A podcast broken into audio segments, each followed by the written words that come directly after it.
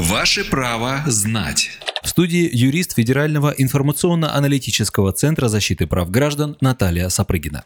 Наталья, как отозвать нотариально заверенную доверенность?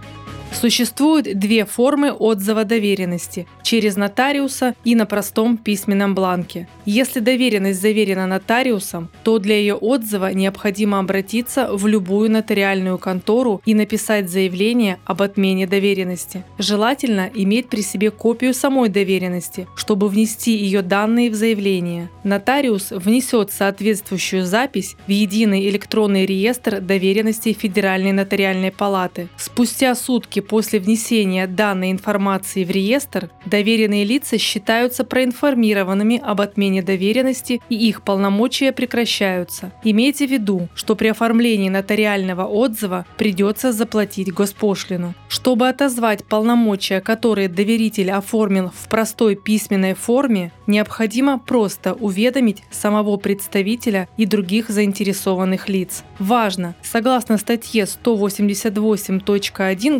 Гражданского кодекса, существует форма доверенности, которую нельзя отозвать. Например, если документ связан с предпринимательской деятельностью и выдан индивидуальным предпринимателем. В такой доверенности может быть установлен срок ее действия или возможность отзыва только при определенных обстоятельствах. К примеру, при злоупотреблении представителем своими правами.